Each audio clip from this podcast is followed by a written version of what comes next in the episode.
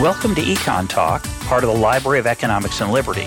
I'm your host, Russ Roberts of Stanford University's Hoover Institution. Our website is econtalk.org, where you can subscribe, comment on this podcast, and find links and other information related to today's conversation. You'll also find our archives where you can listen to every episode we've ever done going back to 2006. Our email address is mail at econtalk.org. We'd love to hear from you.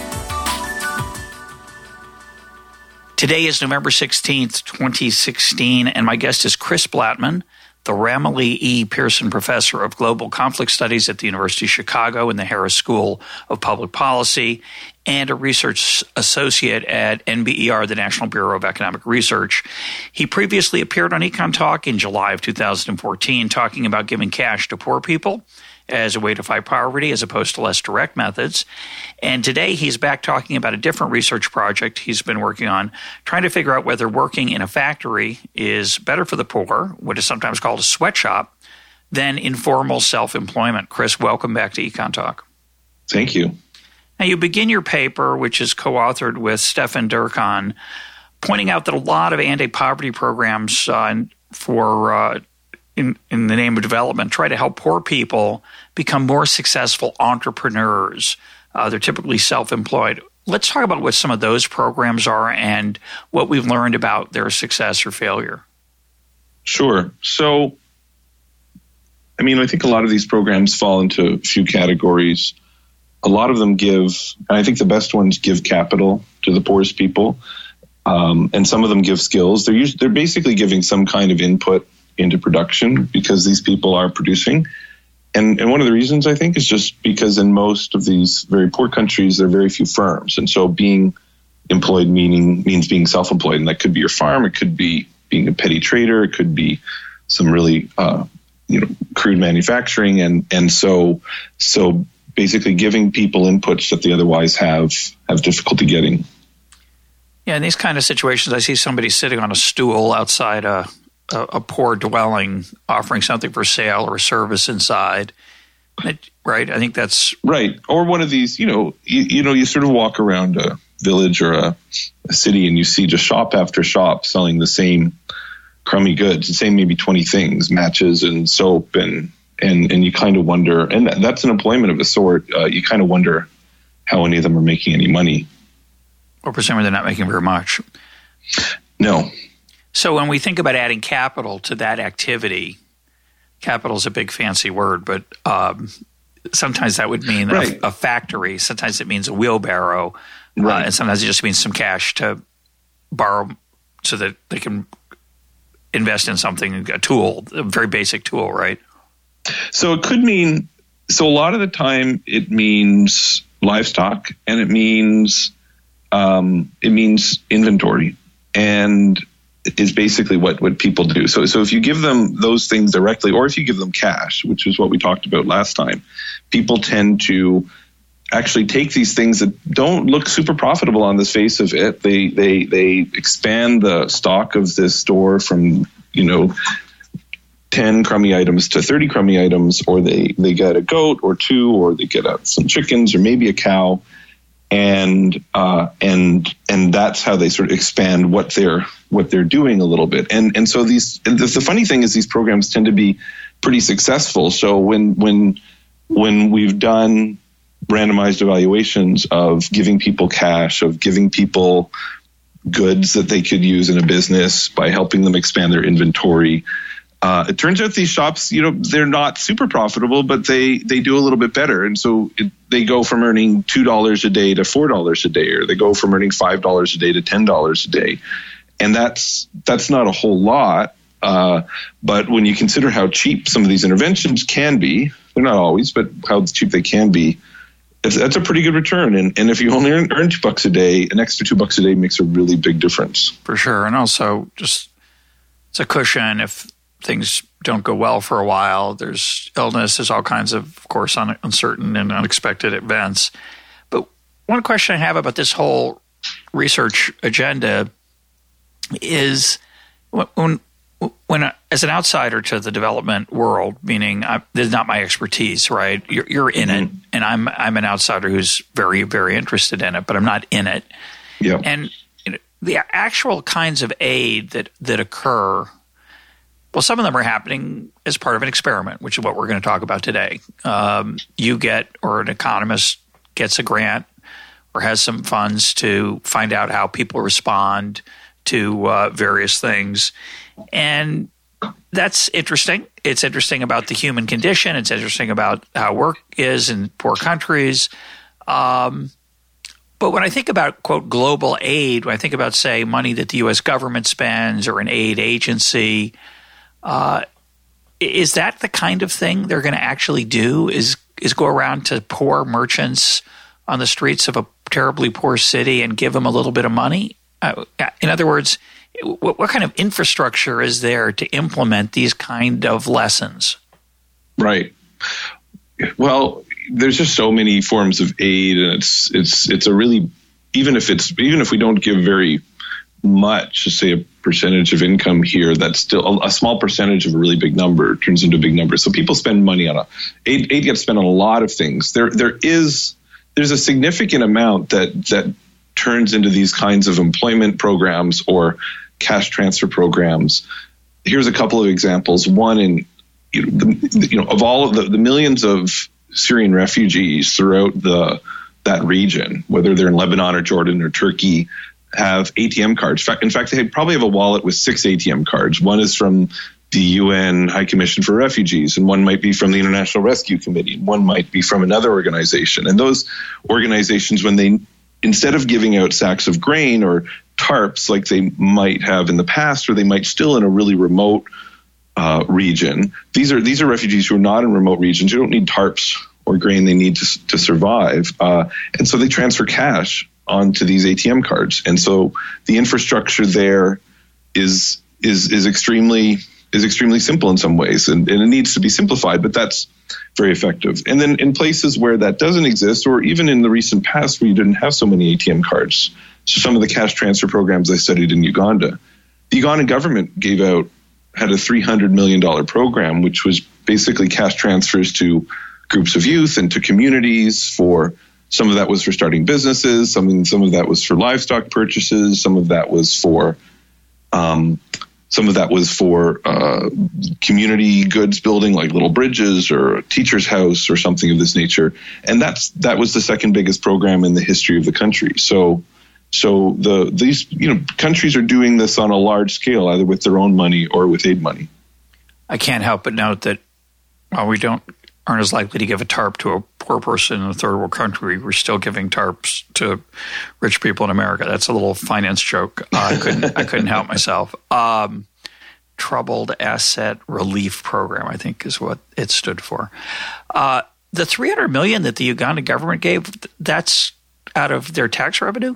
Who's funding that? Well, that was the credit from the World Bank. So the oh, okay. World Bank so and a lot of aid comes in the form of subsidized credit. And so in this case the world bank provides a very low interest loan to uganda and the ugandan government has conceived of this program. Now they've they've done so with some of the some some advising from the world bank because the bank has say i think they've done this in tanzania and the tanzanian government was very happy with it. And so they they sort of help transfer some of these programs and and so I, the idea is they'll pay this back eventually now if if it fails probably those loans would get forgiven. But if they succeed and this program seems to have succeeded, then the idea is that this helps you grow your economy now, and then you have the tax revenues in future to to make that taking that loan worthwhile. Boy, that sounds optimistic, but well, I guess we'll find out. Well, that's true. It's a I nice mean, idea. country's been, yeah. I mean, you know, a lot of the the average African country has been growing. I, I can't remember the exact percentage, but somewhere between probably six and eight percent, uh, not per capita, but overall over the last decade, maybe even for 15 years. So that's that's not bad. And yeah. I think I personally think aid is a part of that. I don't think it's I, I don't think it's a major part of that, which is why I ended up taking interest in factories and industrialization. But I but I do think it's been an important part. So before we turn to uh, industrialization, I want to ask you about private efforts. Are there private uh, charities that are trying to fund these kind of microfinance or small cap, you know, infusions of capital for an entrepreneur in a in a very poor setting, like we've been talking about? So I'd say most of the innovation has been with private organizations, and and they've often then been picked up and scaled by governments. And so, whether it's you know. Uh, whether it's organizations, you know, there's a whole host of organizations that are giving out these ca- cattle and livestock along with various skills where there's been randomized control trials in several countries. So I think BRAC is an example of an organization that does this uh, all over the world. Um, the International Rescue Committee is a private organization that's doing this in the in the Syria region, um, as well as other conflict affected places. Give Directly is a famous example of of of of an organization trying to give cash in the simplest, cheapest way possible, which is which is arguably the best way to make sure that that this intervention passes some kind of cost benefit test. At least that people don't starve to death. You know, I think there's a there's a big difference. Uh, they're both important, but there's a big difference between keeping someone from uh, death, uh, making sure they're quote above subsistence, that they're mm-hmm. that they don't fall into tragedy, and on the one hand, and growth, which is a much more ambitious and I think more challenging thing. So if you think about an undeveloped, whatever you want to, it's not, it's not an easy word to describe it. Let's call it a barter economy mm-hmm. uh, where people are, are making small um, amounts of, of something right. and, and then trading it with their neighbors. Perhaps they're reselling things they've purchased, so they're acting as a, a middleman. Uh, those kind of that's better than being self sufficient. We know that as economists, but it doesn't translate into growth. There's no engine there to push that higher, right? If I'm so if I if I have an if I have access to a supply of matches and you have access to a supply of soap, we might swap and we might use cash to make that easier so that we can trade more effectively. But it's not mm-hmm. likely to lead to growth. So that under some circumstances that's true under others it's not and i you know i don't know if we know exactly what kind of world we're in in a lot of these places but one of the things is, is that if you think that um, there are actually a lot of opportunities for these really small entrepreneurs to go from selling or manufacturing, you know, a few matchbooks to manufacturing more matchbooks, or from producing so much, you know, a small amount of milk to a larger amount of milk. Uh, but if you think that there are really fundamental breakdowns in the credit and the insurance markets, which is basically a perfect description of a lot of rural villages, then providing a one-time amount of capital, be it like a cash grant or providing regular cash transfers, which which acts as a form of insurance as well as providing capital, uh, can lead people to to grow businesses that they otherwise wouldn't have been able to grow, and and and maybe take risks that they otherwise would not have sensibly taken, and and so you can get growth, but but again, you know, even then, you know, when you look at here, here's something that that the thing that stimulated my interest in industrialization in general was was while working on this I, as a graduate student I actually spent a little bit of time helping write a report for the World Bank on the Kenyan manufacturing sector. So I was in Kenya I was doing other things and and and I was roped into this. And the thing that still sticks with me to this day is was some statistic and, and I should probably remember what the exact number was but this was something like 14 years ago was was something like five percent of the country's workforce was in manufacturing, but they produced something like half the national income, and uh, or, or or the gross domestic product. And the reason was because these manufacturing uh, firms were just so productive. They added so much value. They they combined all of this capital and technology and people's labor to produce so much more value than these farmers. So so you could double the income of every farmer in the country, but because they make very very little and they're producing very little income and they're not very productive, that would make them a lot better off. That's these are the kinds of programs that I work on all the time. But they're you're not going to have a huge impact on national income. Um, you're not going to transform the economy, and so so you can get growth if you resolve these credit constraints in insurance, and you can make people a lot better off. And that's a really important, uh, yeah, important service of, service of aid. But but you're not gonna the growth you're gonna get is I think is I don't know that there's many people who think that's going to be very transformative or or or dramatic. Yeah, just a couple of comments. The five percent making creating fifty percent of the GDP is partly a result probably of the inability to count some of the economic activity that's taking place in the informal True. structures. But still, the point I'm sure is real that we're really talking about Adam Smith's pin factory. That specializ- yeah. specialization drives uh, productivity. Divisional labor is limited by the extent of the market. If you don't have a lot of people to sell to, it's not worth it to invest in capital to make more soap or more matches. If you have a bigger market, you're, you're in a bigger village or you're in a city, you can obviously uh, change your production process and eventually you get to industrialization, you get to a factory. The other thing I just want to comment on, I don't have a way to say this very, uh, very well, and so I'm going to ramble here for a minute or so and get see if you can maybe clean it up for me. But it seems to me we don't, as economists, have very good understanding of of, of the sort of the nature of of the dynamics of of an economy. So if you think about a village, I was trying to invoke. A, I called it a barter economy. It's not really the the right word, but people are you know they're they're self producing. They're not they're not uh, in factories. They're not cooperating in large numbers to produce lots of stuff. Each person makes something, and or resells something, or adds a couple things together and makes something, and they trade it and they buy it and they, they buy other stuff from other people and they sell the stuff they can make, whether it's livestock output or f- food from farming or whether it's small, small scale production, like, like clothing made by hand. And there's just an inherent limit. And this is really, again, I'm coming back to Adam Smith. There's an inherent limit to how much prosperity that kind of situation can produce. You can you can shower them with money, uh, it's not going to have a big impact if it's a small group of people interacting. When it's a larger group of people interacting, there's the potential for what we'd call economies of scale or industrialization or factory production. Then, yes, there can be barriers to, of capital that keeps entrepreneurs from, from creating those institutions, those in, those those type of companies and firms. But it just seems to me to be a big difference between a village which is going to inherently be somewhat poor, and a city that is going to have the possibility of uh, the kinds of economies of scale that, that Smith and, and we're interested in. Does that make sense? So I think it's it's true, but at the same time, you know, I've if if you traveled across different countries in Africa or even different countries in Latin America, for argument's sake, which are the places that I know better. And you went from rural area to rural area, village to village. It's true that you might, you might, you, you'll never find a like a Singapore there. You'll never find a, you'll, you'll very seldom find an enormous amount of, you know, first world level production.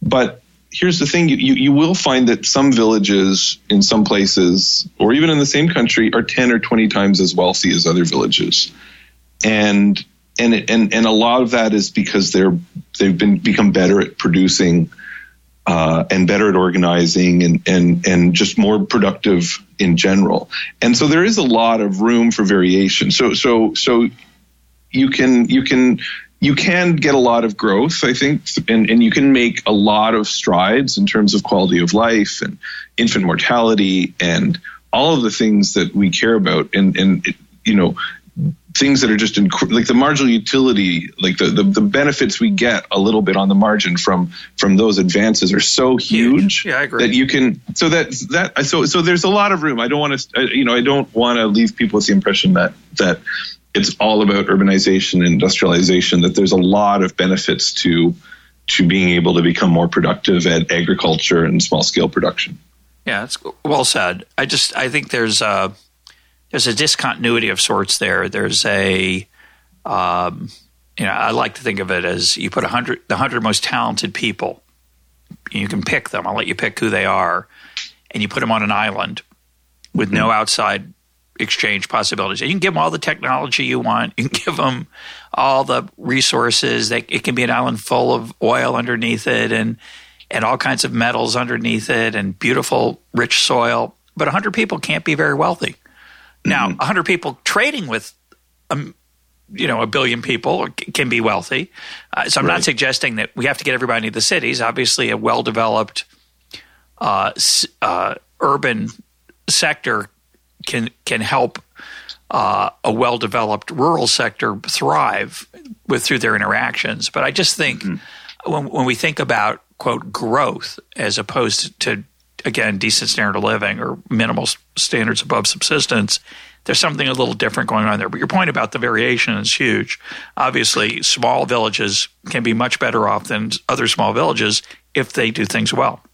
And and i you know i've been very surprised. I some of the projects i've worked on i and, and, and things I've studied, I've often assumed that a lot of these isolated rural villages uh, are really little economies unto themselves and are somewhat cut off, and, and, and the markets aren't very integrated across these villages or with the city. And I've generally been surprised. I think that there's a lot of exchange going on, and and so that's in some sense the secret. When I when I say that I think there's actually a lot of potential in these villages, I think it's in part because there's a lot of potential for these villages to say turn to cash crops or animal production or things and then sell into the cities and and so engage in this kind of trade. So they're not a hundred people out on an island. There there there's definitely some costs to getting things to market that that is another source of poverty.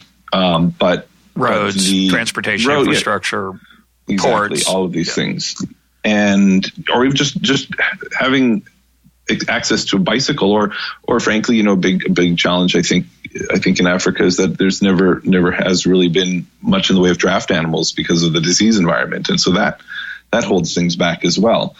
And so so so as as a consequence, um, I think they're they're they're reasonably integrated, and this is where the this is where some of the opportunities lie. There there is an ability to trade with the rest of the world, to trade with that billion people, and and get some pretty serious gains. So let's uh, now turn to the other possibility, uh, which is going to be the focus of the paper: the comparison between the informal, self-employment, entrepreneurial environment of, of small scale production versus being an employee. So this we're going to call this um, uh, a sweatshop. Uh, it's a it's a um, for better for worse. It's become a term to describe relatively low paying employment in a poor place, uh, in a factory or, or a larger workspace. Um, what what is your or before you did this research? What was your preconception about that kind of opportunity for for the uh, poor in in uh, in very poor countries? Sure. I mean, well, the first thing I should say, sort of by way of a disclaimer, is I, I didn't then, and even to some extent now, I'm not. Uh, I'm not. I'm not a, much of a factory expert. This has been. This has been sort of a uh, a new journey for me. And and as you know, not only do I spend a lot of my time mostly thinking about poverty alleviation in the poorest places, but actually, you know, my main thing is studying violence and gangs and rebellion and things of this nature. So, so factories have been um, something that, for better for worse, I, you know, I, I, I, I'm not sure I had the, I guess I had the idea that a lot of economists and a lot of my colleagues sometimes voiced, which was different than maybe the pessimistic view that that some people have about sweatshops. I would occasionally see a factory, and, and, and like I said, I had a little bit of exposure to Kenyan factories. There were a few firms, a few industrial firms in Uganda, and when those firms had a set of jobs, or when they opened up a new production line, and say they needed 50 people, you'd see a lineup of 300 people for that job, if not more, and and so there's this very you know basic idea of revealed preference that if if people are standing in line waiting for these jobs, these jobs must be pretty good and, and people are queuing for this employment.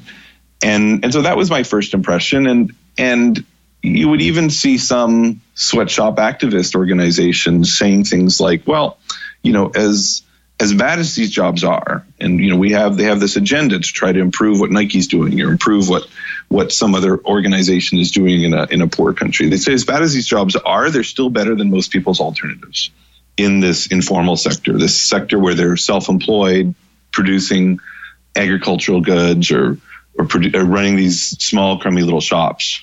Um, and so so that's uh, that that was my first impression that as bad as these are, it's better than people's alternatives. And here I am spending all this time trying to get a program that can help some, you know, poor somebody go from $2 a day to $4 a day. And maybe I'm missing out on the action. Maybe I need to be spending more time thinking about how to help that that that produce help that 5% of the population produce 50% of the wealth. Maybe I have to sort of think about how to how to sort of illustrate that sweatshops are are the answer, not cows or cash transfers, and and and get some get the international community focusing a little bit more on that. Yeah, I'm reminded of I think it's in the Cocoanuts Marx Brothers movie where uh, Groucho, who's running, who's the manager of a hotel, says uh, gathers the staff together and says, um, "You don't want to be wage slaves, do you?" And they say no. And he says, "Well, you know what causes wage slaves? Wages. So I'm not going to pay you, and that way you won't be a wage slave." and and you you echoed this in your paper. Your, your paper's worth reading just for this one line for me. It said, uh, you write, as the economist Joan Robinson remarked, and Joan Robinson was a, a great British economist uh, in the early and middle 20th century. Her quote is The misery of being exploited by capitalists is nothing compared to the misery of not being exploited at all. And this is an issue that I, you know, it's very, it, it's really a deep, it seems obvious to most economists that that's true, but, you know, I think it's a hard issue for a lot of people to, to think about and deal with that your shoes or whatever it is you're wearing or buying is made by people who are very poor and are paid very little. And it's true that it's better than their alternatives, but still not very much. And I think that that's uh, that's a, an issue we're not going to grapple with, but I think it has to it has to be mentioned. But but the point is is that people do line up for these, as you say, and of course they line up for Walmart jobs in the United States, and people complain about that too. And I I take the attitude that I don't know how to solve all the problems of the world at one time, but when I see people desperately trying to do something, I assume they they're trying to better themselves and and probably know more about their situation than I do. Right, and I and I think on top of that, I had this sense that okay, even if these jobs aren't much better than other people's alternatives, that uh, you know a couple things are going to happen. So first of all, I thought these jobs are better than the alternatives, but and then I thought over time this was going to be doubly the case. On the one hand, you would see the manufacturing sector advance over time, uh, one hopes, and, and, and the quality of the jobs would improve and the skills they need and the worker commitment and productivity they need. And so you would, you would see wages rising over time potentially in this sector. So you might send people, the people who are lucky to get these jobs, in that moment, the job might not be that much better, but it might send them off on this virtuous cycle.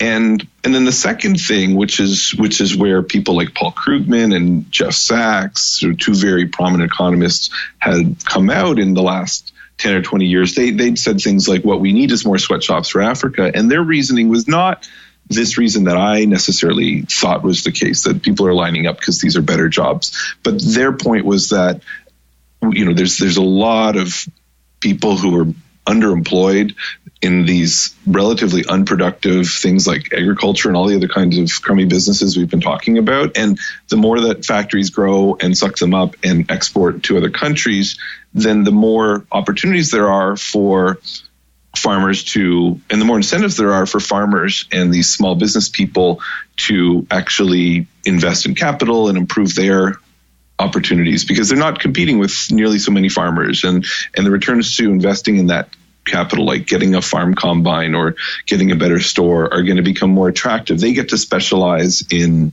producing those things while these other people go off to work in factories and then buy their food and buy their haircuts and buy all of their other things. So so there's there's that double effect and and and you know we weren't in a position to measure that sort of big macroeconomic effect where you're sucking up all this labor. We weren't going to be able to do that in a study, but we could test this idea of how do how do people choose between occupations and and what are the benefits and risks that come with these different occupations? And the last part i want to make before we get to the actual details of what of the research is that it's it's clear that um, hundreds of millions of people hundreds of millions of people in china and india have improved their standard of living by leaving agriculture coming to the cities and working in factories producing goods for people around the world, and that's just a reality. That's just phenomenal. How whether we can make that happen in in Ethiopia or Uganda or Kenya is a different question. Whether someone can make that happen is a different question. But it's certainly true that industrialization is a um, at least on a material basis, which is not the only thing that counts.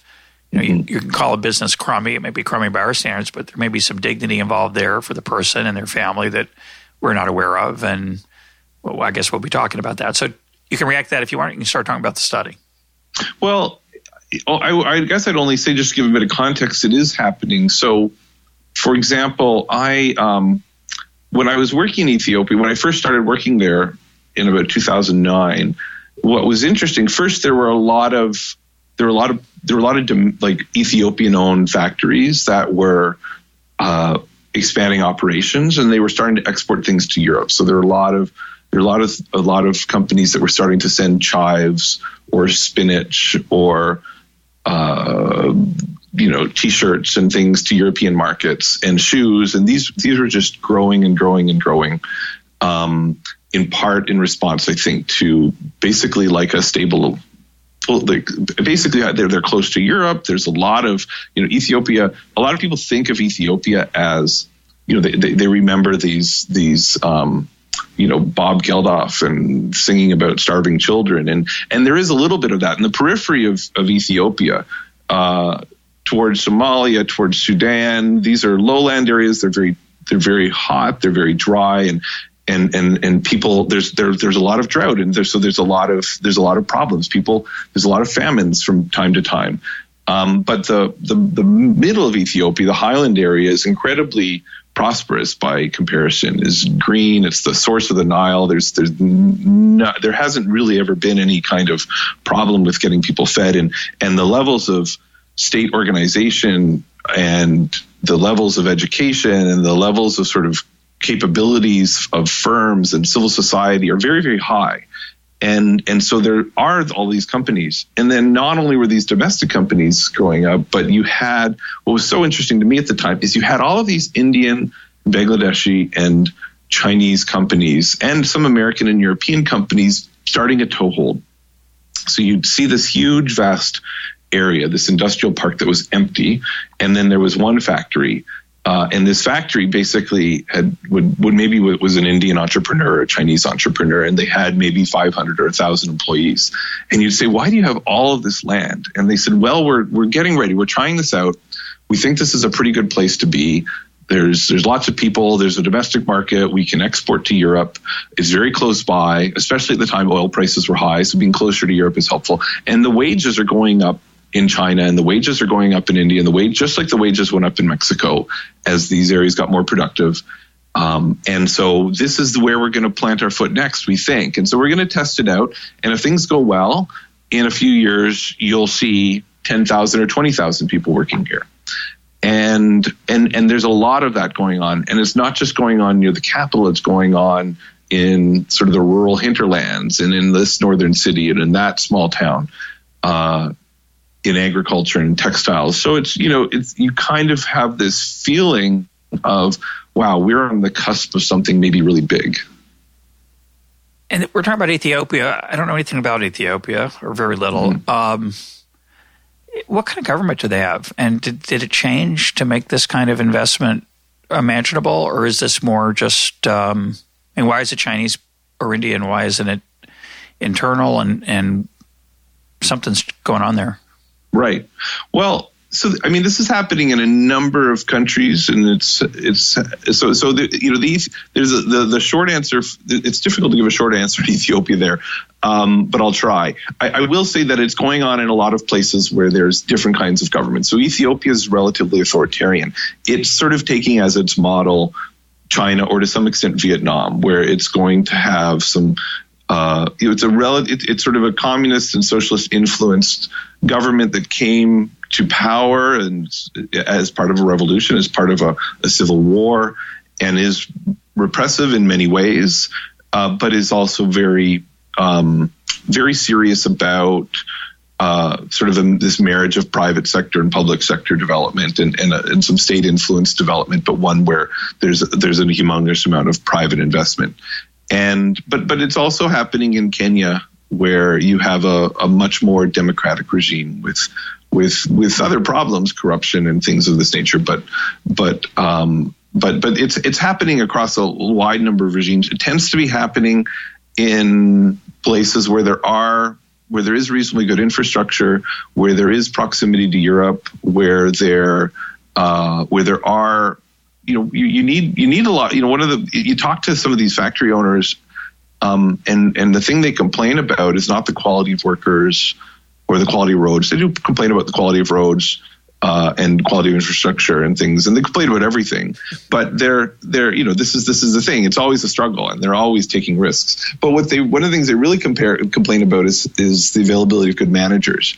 They need middle managers, they need accountants, they need someone who can run their factory floor, they need someone who can run the HR department, they need someone who can handle mergers and acquisitions, they need someone who can help them do due diligence on a buying and acquiring new companies. They need they need all of these skills that we don't usually think about as as poverty or development economists and that's where they feel really tight. They say i can do so much. I have all this capital. I've made all this money in real estate or trading or my money or ill-gotten gains or whatever wherever they got this money.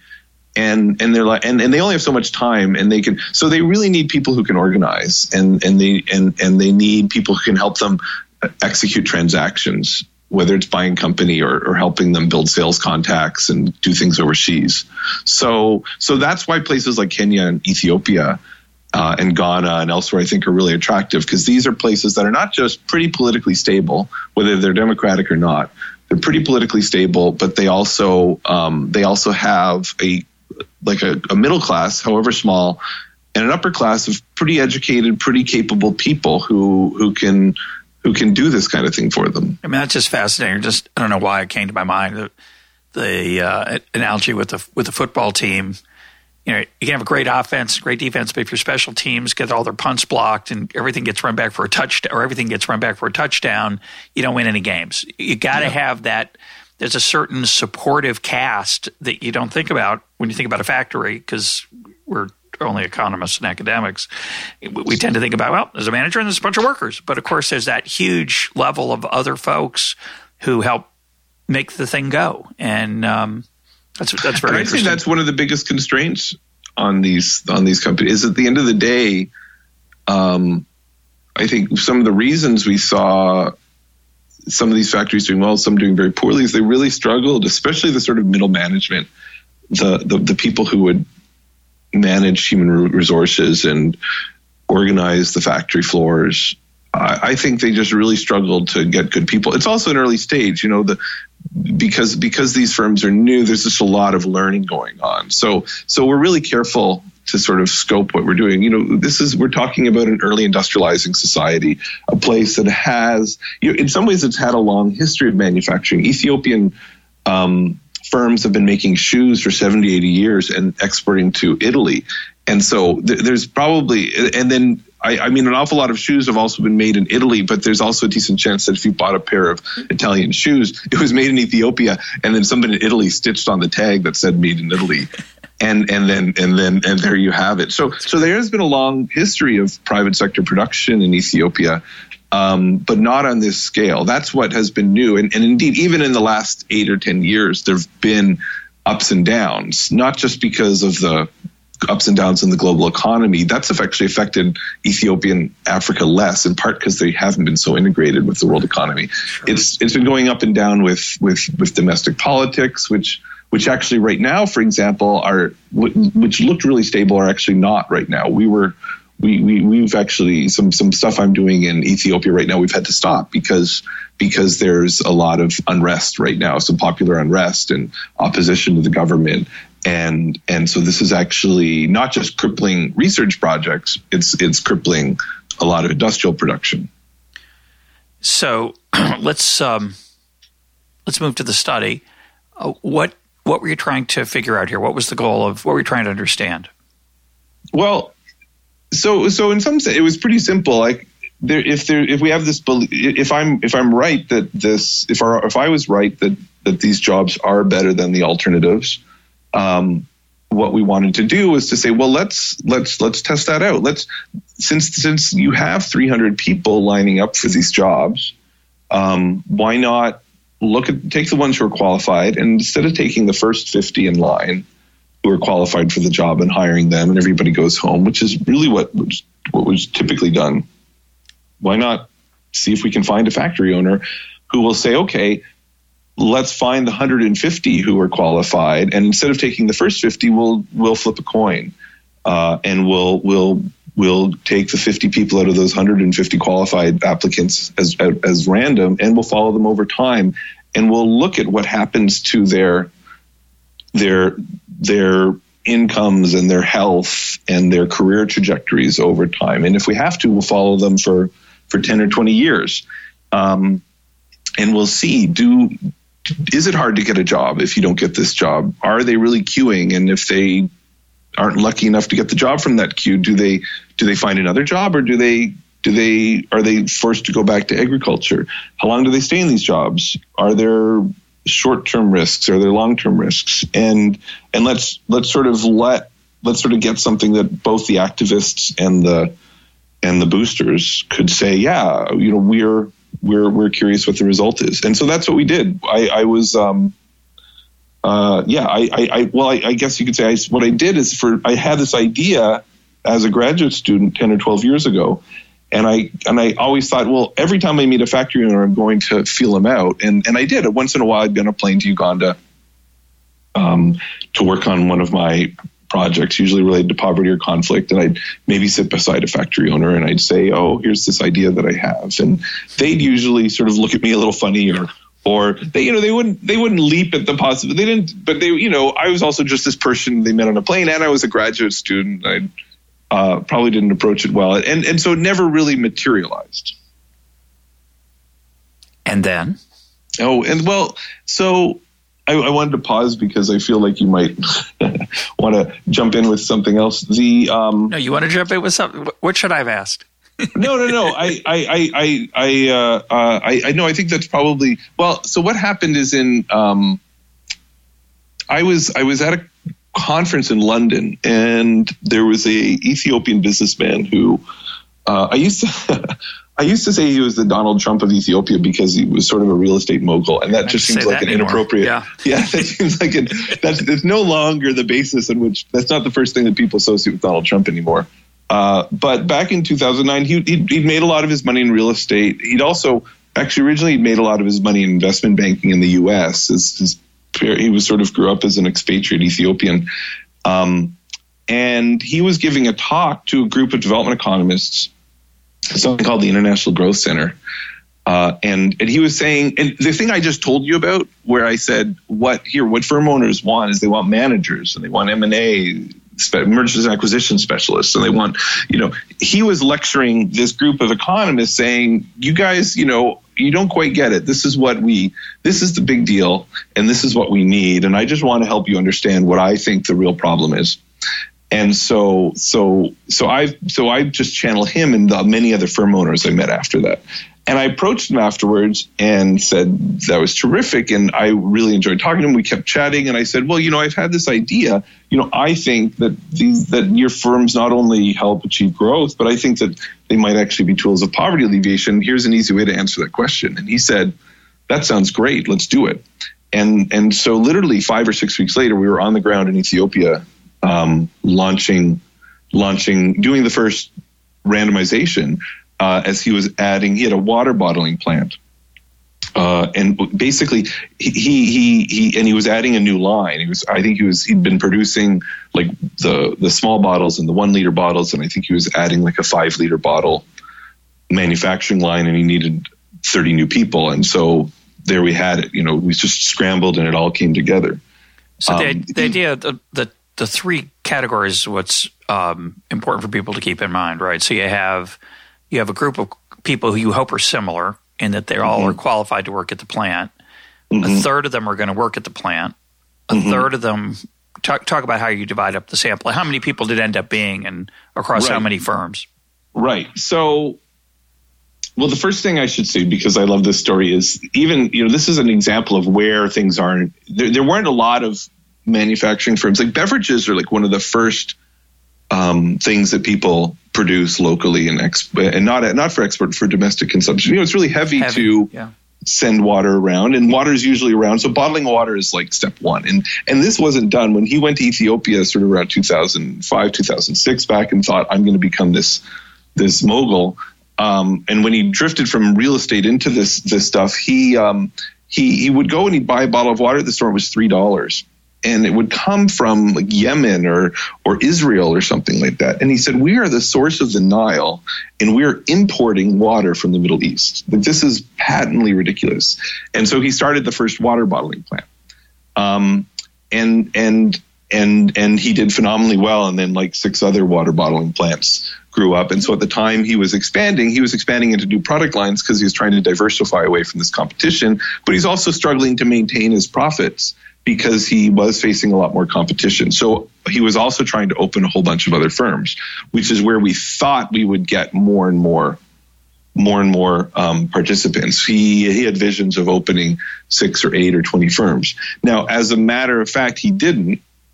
Um, he ended up deciding that actually my profit margins, gosh, you know, he, he says I'm actually much better at at being a real estate mogul. And I, and the, of the 40 cranes you see around the city, 20 of them are mine. And maybe I'll focus on 30 of them being mine rather than really trying to, you know, people are just going to copy me if I go into manufacturing. Yeah. And so, so I, but I, I, you know, people aren't copying me on this other much more capital intensive activity that they can't enter. So I, now that I've helped ignite this thing, I'm going to step back. And so, so we had our first little cohort of, of 30 people. Initially, I think it was 30 people. It, was just this, we almost call it our pilot 30 people in this water factory and 30 people who, who, who by the flip of the coin didn't get into the job and we, we'd start tracking them. But then we had to sort of say, well, we're not going to have a study of 60 people. Well, that will be interesting, but it'll be a case study. It won't be like a statistically precise uh, uh, or generalizable kind of exercise. So we basically started beating the bush. We went around and, you know, there may be, I would say there's probably somewhere between 500 and 1,000 manufacturers in the country. Uh, and we probably talked to at least half of them over the next year or so. And the first surprising thing to me was that when we brought up this crazy idea of randomizing who they hire, um, most of them thought, oh, yeah, that sounds interesting. We'd be willing to do that. Uh, provided, and this is important, provided they were basically the kind of company that has huge unskilled workforces. So, so you're not going to do that with your engineers if you're like a pretty sophisticated engineering company. Um, but if you're if you're the kind of company, and this is the kind of company that is in a lot of low income countries and has the most manufacturing employment, if you're doing garments, uh, which is just a lot of cutting and sewing and packing, or if you're bottling water, or if you're uh, spraying and um, and and packing and cutting uh, almost an industrial style production in greenhouses of chives or spinach or all sorts of other really low skill things where people are basically interchangeable, then then then yeah, whatever. We're already ad hoc. You're going to answer an interesting question. You're also going to collect all this data that's going to tell us where people go. Do they get jobs at our competitors? Why do they leave so often, and so forth. And and and so a lot of them were interested in it. Um, but the problem was that not all of them were adding a production line of like say 50 people. And if they right, were, they want to hire three people. That's yeah, they're going to hire five or six people. It just wasn't worth our time. Even ten people. That that's that's a pretty big expense. If you have, if you have a firm of 150 people, adding 10 people every six months is is some serious growth. But that's that wasn't what we could. That wasn't our. Um, that wasn't going to work for us. So we needed these these firms that were moving ahead in leaps and bounds, and and we found we basically, I think we found maybe 10 or 12 and six of them actually happened. This was the other thing I, it was so interesting first to see certain plans go awry. So a lot of firms have big plans. Um, and, but they went awry for interesting reasons. You'd get market changes and, and all sorts of uh, other events, but but also you'd see you know, they'd say, well, as soon as the machine arrives from India, uh, but the you know the government has it's been sitting in the port for three months because the government won't let it pass through for some reason. And uh, one version of the different kinds of of sometimes control and repression and ineptitude that you would get from from this government or really maybe any government. And so there there were a lot of frictions that kept kept them from realizing these plans um, and so we had, uh, I think in the end, we had five firms who some of them hired big chunks of people multiple times over that first year. So I think we ended up having eight, what we call eight cohorts of people. And so in total, maybe about 300 and 300 to 350 people who got hired by a factory. And the other folks and, you followed were doing what? So the other folks, so initially we thought, well, we'll just follow people. We'll have an equivalent number of people who just then go about their lives. And maybe they go and try to get a job at a factory elsewhere, but they probably just go back to whatever they were doing previously, which was mostly, mostly they were unemployed. Uh, or mostly they were just doing a little bit of odd jobs and they were searching for odd jobs. Um, then we thought, well, you know what? This is why just compare why just compare this factory job to people's miserable alternative or potentially miserable alternative? What, what if we could make their outside option a little bit better? Like how how would they prefer that to a factory? And so what we did is we said, well, let's have this other intervention where some of these people who don't get the job will get $300 cash and about five days of business planning and consulting with some people who understand how to who understand this sort of self-employment and this informal sector stuff and will help people think through a really basic plan for spending that $300 however they please. And so in a given factory if there were 300 people lined up maybe 150 of them met the minimum qualifications meaning they were between typically that just meant they were between 18 and maybe 28 uh, they were they had a minimum education of maybe eight grade eight or grade 10 and they were not obviously physically unhealthy. That was that was the extent of uh, job qualifications. And and if you met that let's say the 150 people who met that qualification 50 would be offered the job uh, 50 would be offered this what we call this entrepreneurship intervention which was the grant and this basic training and then 50 would just would not receive either and would then go about their business. uh, whatever the control. That that's the control. Uh, that's well, yeah, what we call the peer control group. So, what did you find? And how so, long? Over what time period? I think it's the first year, right? Right. So we looked. We we sort of followed people uh, a little bit over qualitatively and a little bit quantitatively over the first couple months with some of the factory data and just with some phone calls. But then we did a big survey after a year where we collected really detailed information about from them and from their family. A lot of these are young women. So this is the first thing I should say is I think about 80% of them are, are women who are in their early 20s. They're generally unmarried. Um, and so, and this is often their first job in the formal sector. And they've, they've been maybe like the most, a lot of them are living at home and they are, uh, and they are, um, They've been mostly unemployed for the last month. And to the extent they're employed, they've been doing informal work. So they've been working in a little shop or they've been helping on the family farm or or, or helping in the family shop or, or doing some petty trading of their own. And so they don't have a, so they don't look like they're really that productive or have that many good options. And so you can imagine this is so so they they're they're sort of looking forward to this factory job. They know it's not particularly good. They they know it's not particularly well paid. The wages aren't great, but it's going to give them 40 or 50 hours of work a week at a low wage, but that's going to give them some stability. So the, the big thing is not just the rise in income. This is what we're thinking at the beginning. The big thing is not just the rise in income.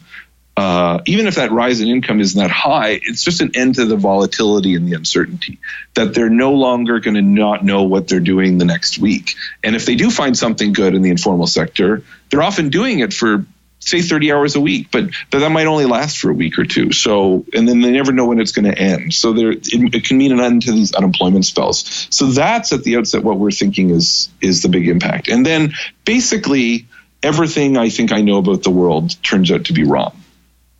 We, hey, um, hey welcome yeah, to exactly. my world. yeah, it was the world of humility. yeah, and I, you know, we can come back to why I was wrong. I think we, you know, and it's not, you know, Stefan had been working in Ethiopia for 20 years. He's like one of the country's most foremost, the profession's foremost, like agricultural and development economists. So, so, so we were we were fooled. Um, before before so, you say yeah. before you go into that, just, let's just make it clear what you again what you were expecting. You're expecting that this for the factory. Let's call them the factory group, the control group, and the entrepreneurial group. So the mm-hmm. factory group gets the job. The, the entrepreneurial group gets 300 bucks and a little bit of training. The other mm-hmm. people, we just say, well, we don't know what'll happen to them. We'll watch them. So in those three groups, you, you your ex ante thought, your before the fact thought was that the people who get the factory job are now going to have a more stable, it's not a great life, but it's more stable. At the end of the year, they're going to look better financially because they've got, certainly than the control group, because they've gotten the job and they're going to, they're going to be happier. They're going to have more stability, more regular employment.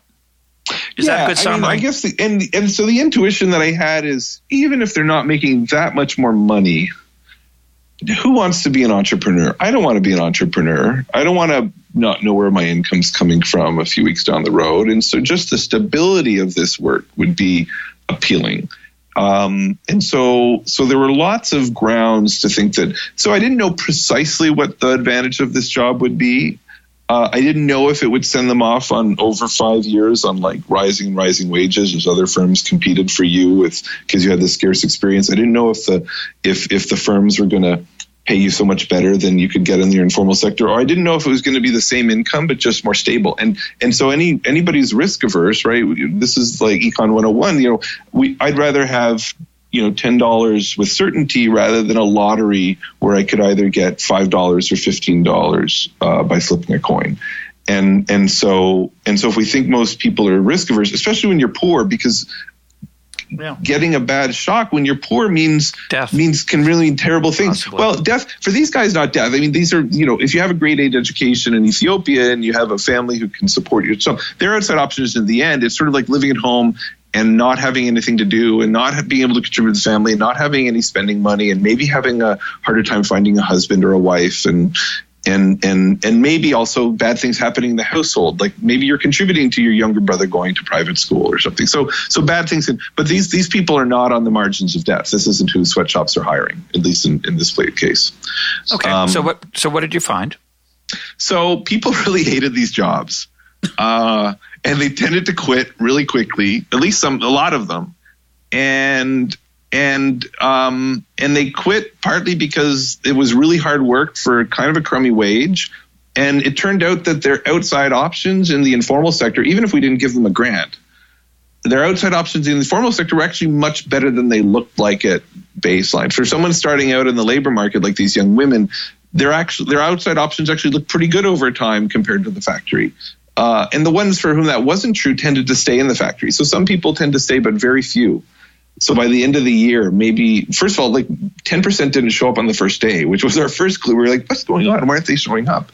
Uh, and we tried to find out. And it, it, over time, we realized that something was going on. And then after a month, like the people were quitting all the time. We are like, why are they? Why are they quitting? What's going? And we'd talk to them and we'd try to figure it out. And um, and then by the end of the year, maybe like two thirds had not just quit that factory, but they'd left the industrial sector altogether. And they were doing not bad in the informal sector. They, they, they, and, and, and then, but the amazing thing, I think, for us, and maybe the most important thing, is that um, if you, and, and the thing that we want to go back to understand better, if you if you got if you were offered this factory job, even though you quit even though most of you quit within a month or two, if you got this factory job uh, a, a, year later, the rate at which you were reporting some kind of serious health problem had doubled hmm. just from getting the offer, just from working there for like 20 weeks. Uh, you had maybe something like so the people who in the control at, at the beginning everybody was healthy so there were no reported health problems and at the end of the year the people in the control group you four percent on the particular day we interviewed them. Four percent were reporting various kind of health problems, and that could have been a cold, or it could have been, you know, they lost a limb, or it could have been chronic back pain. Um, often, often these were moderate. I wouldn't say they were serious conditions. I think they were like moderate to discomfort to to things that would inhibit your enjoyment of daily life, but not cripple you. So there's, you know, so so four percent, and then in the group that was offered the factory job, it was eight percent. Uh, and and so that's a big that's a big difference. Yeah, I, um, it's a um, piece of folk wisdom I've always carried around. An economist told it to me, so it must be true. Mm-hmm. Uh, that you know, if you change jobs, get married, get divorced, move, any of those three things, you're much more likely to get sick. And if you do all three, so if you you get divorced and and move to a new city to restart your life and change your occupation, say you're not just transferring, uh, you're really much more likely to get sick. So you know some of that. Really? I, why, why, is that? I don't I've never know. heard that before. uh, I, I, don't know. but let me tell you, every time I see a sick person, I, I confirm my bias because I say, oh, oh, they just moved here, or they. I always find some. Uh, but I think I think you know, I think the casual intuition, it may not be true, but uh, the casual intuition is that all those things are stressful, right? Right. Uh, change is stressful for most people, and so their immune system is is compromised to some extent, and so it's not you don't lose a limb if you get married mm-hmm. or divorced or move, but you you're much more likely to have the flu, to be run down. You don't sleep as well. There's a whole bunch of I can imagine. Right. May not be again. Right. I, so that, I hope some so listener out there case, can confirm yeah. this is a true statement. Someone could give me the study that the, that my yeah. economist friend quoted to me that I somehow took as true, even though I probably wouldn't if I looked at it more carefully.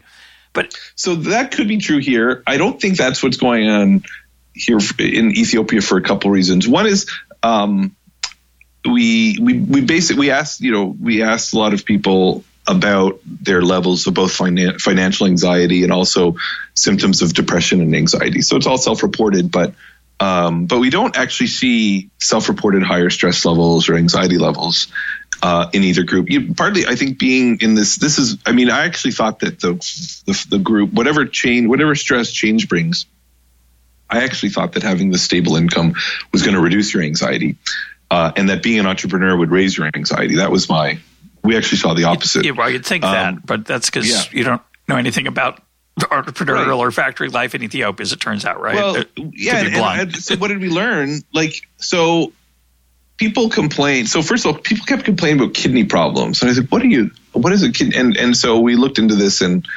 and so kidney. I think kidney problems is one way that people is one manifestation of sort of back pain. So so basically, any kind of sort of joint back pain in that area it can be colloquially referred to as, as kidney problems. So you can think of it as like back pain and repetitive stress problems. That was so that's not surprising from physical labor, repetitive physical labor. But the other thing that is people kept talking about, there's a lot of chemicals. So this, I want to first thing I want to say is you go into these plants, you know, there's safety plans on the wall. There's usually a clinic on site. Um, the, they're well lit places. They're clean. You know, it's not it's not the best work environment in the world, it's but you look around and it's yeah, it's not frightening. It's no worse. You know, I worked in a, I worked in a kitchen and I've worked in, you know, a warehouse and, and, things of this nature in the past. And it was no, on the surface, it looked no worse than any of those kinds of environments. Um, and, uh, but, but it turned out, I think there was just a lot of problems either with chemicals or with particulate matter. So particulate matter, if you're cutting, if you're in a giant room cutting cloth all day, there's lots of little particulate matter, like little not so microscopic and not so microscopic bits of stuff floating around. That gets in your lungs, and then you have respiratory problems. Um, or, or the other thing, chemical, like you're, you know, there's a lot of cleaning agents um, in these commercial farms, these factories with sort of industrial style production for spinach or chives. There's a lot of spraying going on of chemicals, and there's a lot of chemicals involved in the plants, and and people are wearing some basic protective gear and that, but they even have a clinic on site that's monitoring people's toxicity and their blood levels. And if your toxicity and your blood levels go uh, above a certain level you, on your like bi-monthly test, then they rotate you off into like the packing area or something, and then three months later you can go back to the spraying. Um, this reminds me. Shoes, yeah. This reminds yeah. me when I when I moved to Los Angeles in 1987, uh, and after about a, a month there, I had a, I realized I had a sore throat and it would and it didn't go away. And I eventually decided, I don't know if it was accurate or not. I eventually decided it's because the air, uh, which mm-hmm. in those days uh, you couldn't see the mountains in uh, Los Angeles uh, from the city most days. It's very rare. Now I've gone back and they're they've things have changed. They've put more uh, restrictions on car pollu- automobile emissions in the mountains, you can see the mountains on most days, and it's really a beautiful thing. But I realized, you know, I think it's just my body doesn't like this, whatever's in the air here. And uh, after a while, it went away, and I thought, is that a good thing or a bad thing? You know, yeah. is that is that good? Uh, it's probably not good because I'm just yeah. now not even aware that I'm taking in some toxins. So some of yeah. this, of course, is that you know the change in environment again is part of this, right. but part of it is also some of those environments are probably not so good for you. Um, yeah. And some people would say, you know, I oh, you know, the biggest problem I faced, one of the reasons I left was I was fainting a lot from the chemical smells. So, you know, that, that, no, this is partly what we're looking into right now as we go back after, we're trying to go back after four years. We'll see if that happens because of this political instability. Um, but, uh, but, but, but if, you know, it's one thing to sort of get a scratchy throat or inhale particulate matter, which is pretty serious. You know, you can see reports from New Delhi today is is like the hot spot on the planet where you hear about people going developing really terrible health problems just as a result of the smog. Um, but now you're now you're fainting from fumes a few times a week, and, yeah, doesn't seem like a good thing.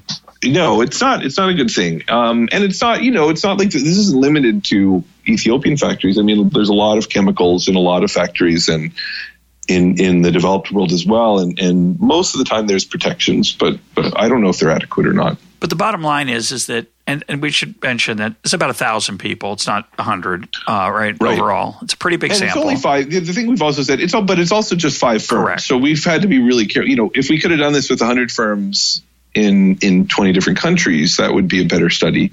But give us Uh, that, just yeah. But just to summarize, the at the end of the year, what proportion? I want to make sure I get the numbers right. What roughly what proportion were still working in the factory that they had started with the year before? let's see. So I would say out of, out of so let's say there were 300 people who got offered the factory job. It was a little bit more, but 300 is a nice round number.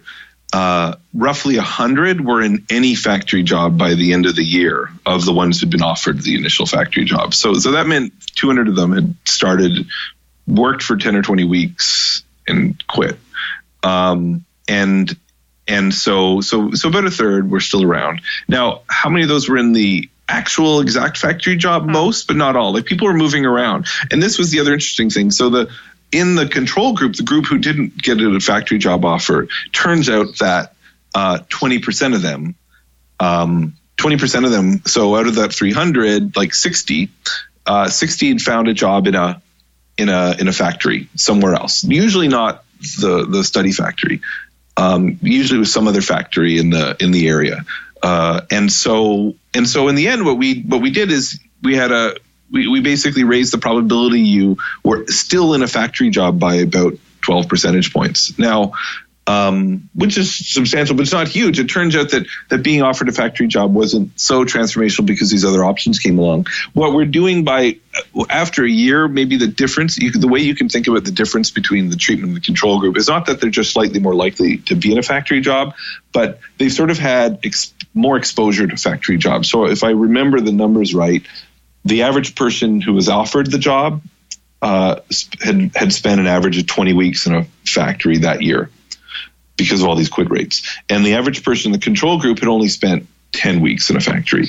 And so when I taught, so that's what makes these health impacts so amazing to me, which is that this health impact is coming just from an added 10 weeks of exposure to a, fact, a, factory. So, so basically, like for every month you're in a factory, you're, you're facing more than a percentage point increase in these sort of self-reported health problems. Well, I would think if you told the factory owners that, which I assume you did or will, mm-hmm. they're going to be very interested in that. I assume. Yeah, you know, these are yeah, and you know, the, I think one of the reasons the factory owners were interested in the study is they were genuinely concerned about these issues. You know, these were not sort of the the movie villain capitalist types. These are people who genuinely wanted to to know if they were um, if they if they if people's health were you know they were they had these protections because and they thought they might be adequate. Well, it's hard. Uh, and, it's hard to be a, mo- a good movie villain capitalist uh, raking in the dough if your workers are quitting on you because they're fainting. So yeah, exactly. That's pretty practical. Well, well, they were, you know, that this is here's the thing. Like it turned out that they were aware that there were turnover issues. They would always complain about turnover. Uh, we didn't know the scale and the scope of it until we started following this panel of people. Oh, for sure. Um, and and and and they didn't know why people were. These just people would just quit eventually, and and and and they would fill the ranks, and and the, the information wasn't always moving up the the chain to the very top about what was going on and why and what the issue were. And it, and this is this management problem that I mentioned, right? This is this is this is a real issue. And but the firms are constantly experimenting with ways to try to get for workers to stay. So so they're they're you know they're starting the, they started the clinics before we ever came along for example. They were offering they're often offering lunches. They were providing like a bus was going around the neighborhood. Most people lived locally. These aren't migrants coming from the countryside. These are people who mostly live locally and but they're they're helping them with the commute. And and the, the firms doing all these small things the one thing they're not doing is raising wages which is which is interesting. Um, and there's lots of reasons for that. Uh, I mean, the obvious one is it's very expensive to raise wages, and, and so still, maybe it they're still getting and they're still getting workers, even though and they don't stay very long. up. Yeah, and, and for their not- Turnover is not so costly if you don't have high training costs, and Yeah, I mean, actually, yeah, exactly. They they were certainly turning a profit. I mean, the mystery is whether or not if they could get their act together and and uh, and and and have people stay. Maybe they could be more profitable. We could come, maybe come back to that later. The the um, I would say the. The, the, the, the, the other reason, you know, but they were also, they, they had, a lot of these firms had cash flow problems. So just like these individual entrepreneurs have Yeah. cash flow problems, hmm. you know, they, they- just paying the wage bill was really hard every month. Sure. You know, they're not getting paid all the time, or their cash is coming in lumpy. And so, and the wage bill is like one of their biggest cash outlays every month. So it's not just that it wasn't profitable or not to they, they were like fundamentally constrained and and so so raising the wages would actually uh, uh, exacerbate this cash flow problem that they often had so we're we're getting low on time. We haven't talked at all about the three, the third or three hundred or so people who got the three hundred dollars. So how did they do relative to the people who got the factory job or or got nothing, the control group? Right. So so basically they they ended up um, not they ended up starting small businesses. So they they take about a third of the money and save it, and a third of the money and they might spend it on this or that, and a third of the money would get invested in some kind of small business. They might buy buy and sell charcoal or manufacture charcoal, or they might get some livestock, or they might uh, start a little shop. Those are very common things that they would do with about a hundred bucks and then they go from they basically increased their earnings by a third. So I think they were earning like, if I remember right, they were earning maybe a dollar a day, and so they went to earning like a dollar and thirty three cents. Those aren't exact numbers, but that's that's Big roughly increase. the yeah, that's a big increase. Um, you know, it's not life changing, but it's pretty Close. It's it's yeah, it's pretty close, and um, and they were happier, and they had less financial anxiety. Um, Then they, then happier and less anxiety relative to before or relative to the two other groups. relative to the two other groups. Um, and they weren't necessarily working more hours, they were like a little bit more. Basically, if you if you didn't if you weren't in the factory, it turns out, I guess the simple way to think about it is if you weren't in the factory, three out of four weeks you could find some other kind of work. And when you had work, you could probably get 30 or 40 hours of work. But at any moment, you might not have a week of work. And, and that might be you, you work at three out of every four months or three out of every four days or three out of every four weeks. But, but you'd have some volatility there in, in how much work was available. Um, that didn't change a whole lot with the with uh, people who got the grant. That that informal work was still pretty volatile, but um, but first of all, it was a lot less volatile than I thought. So that's a lot more work than I thought people could have gotten outside the factory. That's certainly it was a lot compared to what they had in the months before the intervention. So their their counterfactual life was actually not so bad. But then basically when they were doing work, they because they had this capital, they were more productive, their profits were higher. And so without working more hours, they were getting more cash. And that's where that extra 33 cents on the dollar was coming from. So we're out of time. I, I just, uh, I'm going to, I found this extremely interesting. Uh, every every aspect of it, our general conversation, the specifics of this experience. One lesson you could say I, as the outside observer, has learned from your results is that um, that Chris Blattman learned more about himself than he learned about Hmm. the workers of Ethiopia. That the workers that, that poor people find ways to make do. Some things are a little better than others. Uh, certainly, get 300 bucks is really great when you're poor, and it helps a little bit and, and makes a difference. And if working in a factory for some people was was worth it, others, maybe most of them, it wasn't. And they move around, and they try different things, and it sounds like it's a little more dynamic and uh, alive than than I might have thought, maybe than you might have thought. So, why don't you finish by telling us what you think you've learned and where you think you might go next with this kind of work? It's obviously not. She says only five factories, it's a thousand people. It's not the decisive study of sweatshops. It's just provocative and interesting. Yeah, and I, I do want to stress that. I, I guess I'd say two things. One, I, I do want to stress that you know I, I, greatly hesitate to to go beyond five firms or even Ethiopia. So so who knows who knows what's going on in the wider world? You know what what what you said about Chris Blattman learning something about himself. It's true. So you know field experiments all field experiments have turned out to be like this for me. Um, on some level, they they're like this intellectually dead thing that sometimes I get very frustrated that I I work on a lot because it's not it's not that comp. You know, you run a very simple regression and and you uh, and you you randomize at the beginning and and then there's a huge amount of logistically and there's a lot to think about. But and, and it can be an intellectual enterprise, but but on some level it doesn't feel very sophisticated. But then actually on the other level, I guess it forces you to interact in the world uh, and intervene in the world and to follow people over time and to get into um, and actually also have to manage it. You just learn so much about how the world works. It gets us out of it gets me out of my office and it gets me spending days and weeks understanding how factories work and talking to floor workers and factory owners and and then it turns out that some assumptions that I have turn out to be maybe not just false, but sometimes the opposite turns out to be true. And, and I actually think this has been one of the great contributions of field experiments to economics right now is it's not the fact that like, who cares about the point estimate. I mean, I care about the point estimate. I care like that we've gotten some finding that is important or counterintuitive, but but I think it's just getting a huge chunk of people out there interacting in the world and and and figuring out how how things work or don't work. And as a development economist, that's very important because so many, you know, so many things. Whether it's uh, getting to the point where now now I have this sort of stylized fact in my my head about how important management is to an organization, or and I have these ideas about how.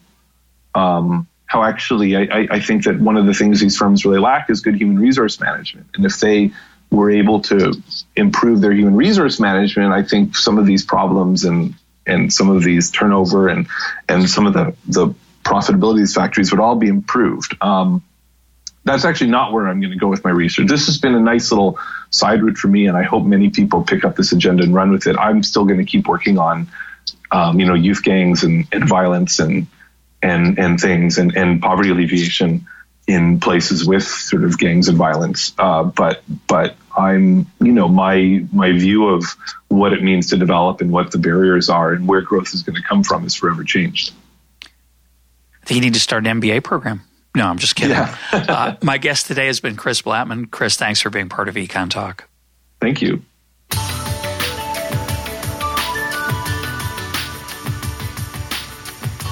This is Econ Talk, part of the Library of Economics and Liberty. For more Econ Talk, go to econtalk.org, where you can also comment on today's podcast and find links and readings related to today's conversation. The sound engineer for Econ Talk is Rich Goyette. I'm your host, Russ Roberts. Thanks for listening. Talk to you on Monday.